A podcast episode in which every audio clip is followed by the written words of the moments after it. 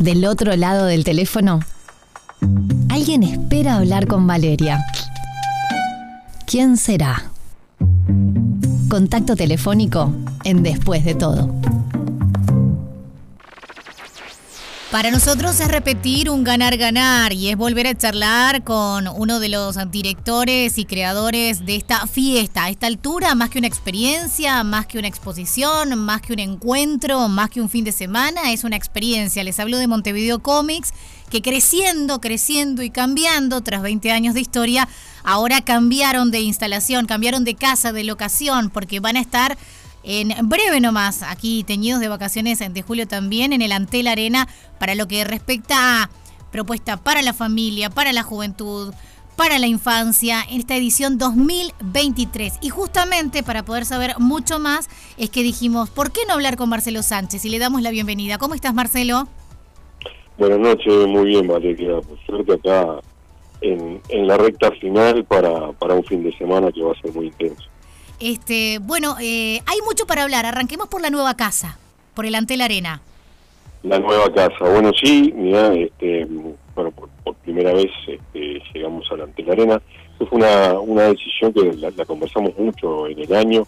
la edición 2022, una edición para nosotros, bueno, por un lado salíamos de la, de la pandemia, ¿no? Dos años que no lo habíamos podido hacer y este, la edición 2022 fue una edición récord de público para nosotros en el en el SODRE. Y nos empezó a pasar que nos empezaban a escribir algunas de las, personas que habían pasado por el por el evento y nos decían che mira nunca pude llegar a tal o cual actividad o sabés que fui con mis hijos y se me complicó para hacer tal o cual cosa entonces hablábamos con Matías Che, o sea, trabajamos meses de repente para tal o cual actividad, tal o cual propuesta, lo que fuera, y después la gente, como hay mucha gente en el lugar, no puede llegar. Y nada, entonces nos planteamos un montón de alternativas de qué hacer, de cómo, cómo generar más espacio. Y bueno, entonces una de las, de las posibilidades en Montevideo, que además es, un lugar hermoso, era la Antera Arena, comenzamos las, las negociaciones y acá estamos. Bueno, eh, cuando uno recuerda los comienzos o las primeras ediciones, decía, bueno, hablábamos de los cómics, después empieza todo lo que tiene que ver con los juegos, después se suman los artistas presentes, después se suman las charlas, después ingresamos al mundo del cosplay que algunos todavía terminamos siendo un poco ajenos. O sea, el abanico se va abriendo porque la gente te lo va pidiendo, porque ustedes dicen probemos por acá y la gente luego responde. ¿Cómo es el orden de, esta, de este ciclo? Eh, bueno, el orden no siempre es el mismo. O sea, eh, esto arrancó como una como una convención de historietas, animación y juegos. Nosotros lo que sí nos dimos cuenta en un principio que en un país como Uruguay, o sea, por el tamaño que tenemos, las cosas que son muy de nicho eh, les cuesta eh, masificarse y crecer.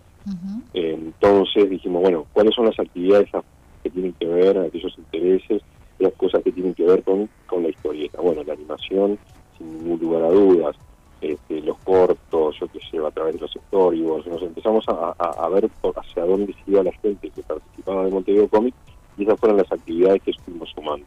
Actualmente, además de sumar este, espacios, lo que ha pasado es que han crecido las comunidades.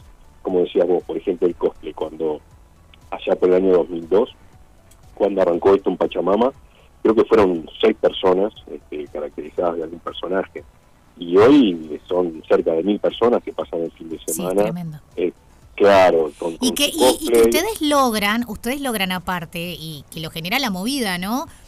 Porque voy a hacer un paralelismo muy burdo, pero para quienes no han tenido la experiencia y les resulta raro pensar lo que ocurre con el cosplay y lo que ocurre en Montevideo Comics, a veces la gente hace un cumpleaños temático o pasa carnaval o, y hacen fiesta de las disfraces y vos ves a la gente que agarra el collar de flores de un cotillón de otro casamiento y se siente que está caracterizado o que está disfrazado. Acá no, acá hay un trabajo que uno queda, o sea, solo para ir a ver la gente cómo se toma el tiempo, no solamente en lo que tiene que ver con caracterizarse, sino que entra en el acting role del personaje incluso. Es tremendo. Claro, por supuesto, sí, sí, sí, por supuesto que sí, o sea, esto va mucho más allá de la confección de, un traje en sí. Además, lo interesante es que los cosplayers que realmente se, toman esto eh, en serio, pasan meses confeccionando eh, sus trajes, los hacen ellos, o sea, porque el, el, cuelgue está en hacerlo vos y no en comprarlo. No es ir a una casa de disfraz y buscar algo, no, no. Exacto. Para eso es ellos, divertido. para ellos sería ofensivo no tomarse ese trabajo incluso. Son cosas distintas. O sea, a Montevideo Comics va gente que va disfrazada, yo qué sé, te disfrazas vos con tus hijos y van y, y pasas toda una tarde divirtiéndote como loco, no sé cuánto, y fuiste en el plan, ah, me disfracé porque tenía ganas y pasamos bárbaro. La gente que hace cosplay hace otra cosa. Claro. Tiene, tiene un acting role, como decías vos. Además, hay, por ejemplo, para que tengas una idea de cómo ha crecido esto, hay dos concursos de cosplay. Hay uno el día sábado, que lo hacemos junto con, con la gente de Voces Anónimas, con, con Guille Lotza, Con Guille. Que, tiene una temática más del palo de Guille, ¿no? Claro, más para- terror. El terror, el horror, exactamente. Entonces, ese es el día sábado, hay un concurso de cosplay. El día domingo hay otro, que es el tradicional de Montevideo Comics, en el que se anota otro montón de gente más, y eso tiene jurado, todo eso se va a hacer en, en el a nivel de cancha delante de la arena, del escenario de, de- de la arena. Este, ese es el, el momento del cierre de, de Montevideo Comics. Y, este, y bueno, y cada día se, se- digo, son cientos de personas que van a que van a estar desfilando, haciendo un acting, con- concursando por, por premios. O sea, eso fue una, de, como te decía hoy, o sea, una, una de las cosas que, que acompañó muchísimo el crecimiento, ¿verdad? Otra, por ejemplo, que ha venido creciendo un montón, eh, videojuegos, tanto en la parte de desarrollo como en, no sé, los eSports actualmente. O sea, cuando nosotros arrancamos había algunos que jugaban, hacían una cosita, pero no, no había, como que dice, jugadores profesionales. Hoy en día los eSports son una realidad, los equipos de eSports son una realidad, y en Montevideo Comics vas a poder, hay cinco equipos de, de eSports este, que van a estar haciendo demostraciones, van a estar jugando, que van a estar contestando preguntas. Una de las cosas que nosotros siempre decimos de Montevideo Comics y, y que más nos gusta es que es un lugar para hacer y no para ver, digamos. O sea, no sé, hay prácticamente el piso uno de, la, arena, todos los halls están dedicados a la parte lúdica. ¿Tá? Entonces tenés, suponete, juego de mesa. Ujú. ¿Qué son juegos de mesa? Bueno, imagínate.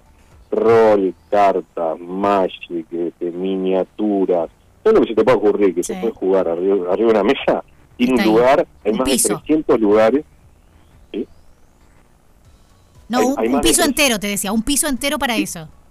Exactamente, hay un piso entero prácticamente dedicado exclusivamente a todo lo que son juegos y que además con mesas abiertas. O sea, la, la idea ahí es ir, sentarte, preguntar, aprender, este, participar de las partidas.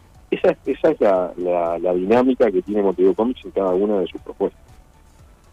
Escúchame, Marce, eh, está también eh, el recibimiento de gente de otros países, que eso es tremendo también.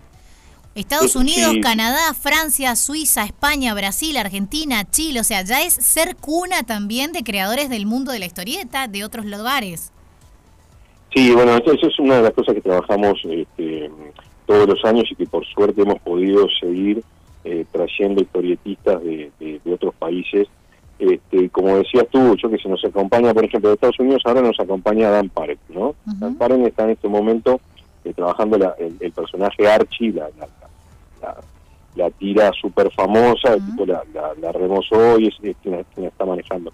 Lo interesante de todos estos artistas que vienen, que, que van a estar, este, por un lado tenés muestras de estos artistas, es decir, vas a poder ver este, una exposición con sus trabajos. Después también hay un meet and greet con estos con estos artistas, estos o sea, había que anotarse, ¿verdad? O sea, pero para conocerlos, tomarte un café con ellos y charlar. Sí. Y a, a cada uno de ellos va a estar dando una charla, son charlas abiertas, en las cuales, nada, podés ir, preguntar, esa es la parte linda de todo esto, no es solamente quedarte, comprar la historieta y hacerla firmar y tener un ejemplar firmado, sino la posibilidad de, de- de interactuar con los artistas, de preguntarles, de, bueno, de conocerlos un poco más. Y, este, y por suerte nos están, acostum- ah, nos están acompañando hace muchos años, eh, no solamente por el evento, sino que realmente se sienten cómodos en, en Uruguay. a ver, esto funciona así. Eh, nosotros cuando contactamos un artista, no sé, suponete en Francia, ¿no? Este, contactamos un artista y lo primero que pregunta es quién vino antes eh, y quiénes son sus amigos y le pregunta, che, ¿cómo pasaste en Uruguay? La gente cómo te trató, no sé cuánto.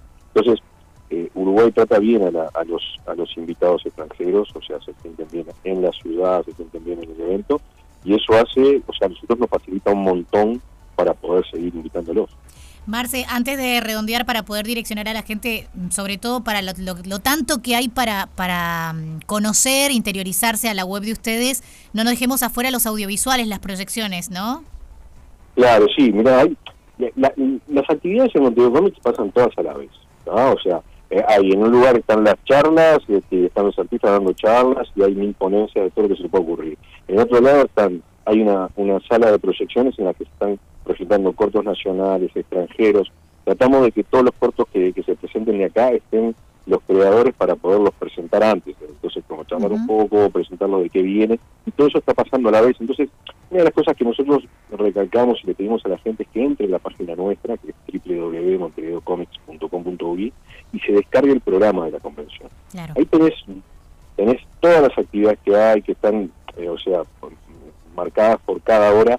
Y la idea es que te como un caminito, diciendo, bueno, mira, me interesa esto, esto, esto. Por lo menos los destacados, para saber en qué horario sí o sí tenés que dirigirte a qué parte, a qué sector, y luego te entregás también, porque intuyo que irás con una idea y estando allí también te, te van comprando otras o te vas demorando más en una y en otra, ¿no? Claro, pero sobre todo yo siempre lo que digo es que teniendo el programa, por lo menos aquellas cosas que decís, ya, esto yo no me lo quiero perder, no te lo pierdas. Claro. Y después es como decís vos, después perdete, sentate a jugar y tal. Y Déjate llevar. otra cosa.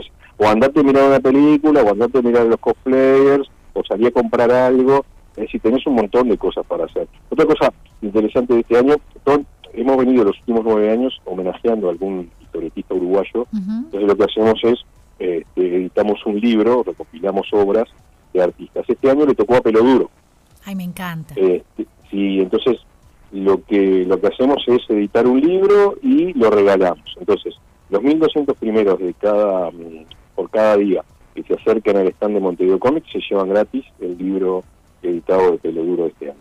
Ay, lo amé, lo amé. 8 y 9 de julio de 2023, ¿en qué horario? De 12 a 22 horas, tanto sábado como domingo.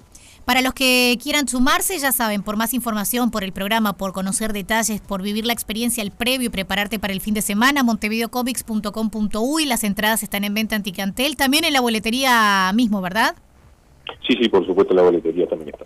Marcelo Sánchez, un placer recibirte por aquí, tenerte una vez más, este, al equipo que siempre están armando Montevideo Comics cada año y a la gente que vaya, que se prenda, que se entregue, porque yo que he ido en más de una ocasión a vivir la experiencia de Montevideo Comics, eh, te llevas cada sorpresa, si te das cuenta que te colgás con cosas que decís, yo no sabía ni que esto me gustaba o que esto me interesaba, así que bien vale la pena, es un muy lindo plan, es un jornal larguísimo y hay muchas actividades variables, es difícil que no encuentres muchas cosas que te gusten, así que gracias por contarnos más aquí en Después de Todo. Bueno, muchas gracias a ti y te esperamos. Claro que sí. En Radio 0 1043 estás escuchando Después de todo con Valeria Marafi, porque después de todo, nada como disfrutar de estas canciones que suenan mejor de noche.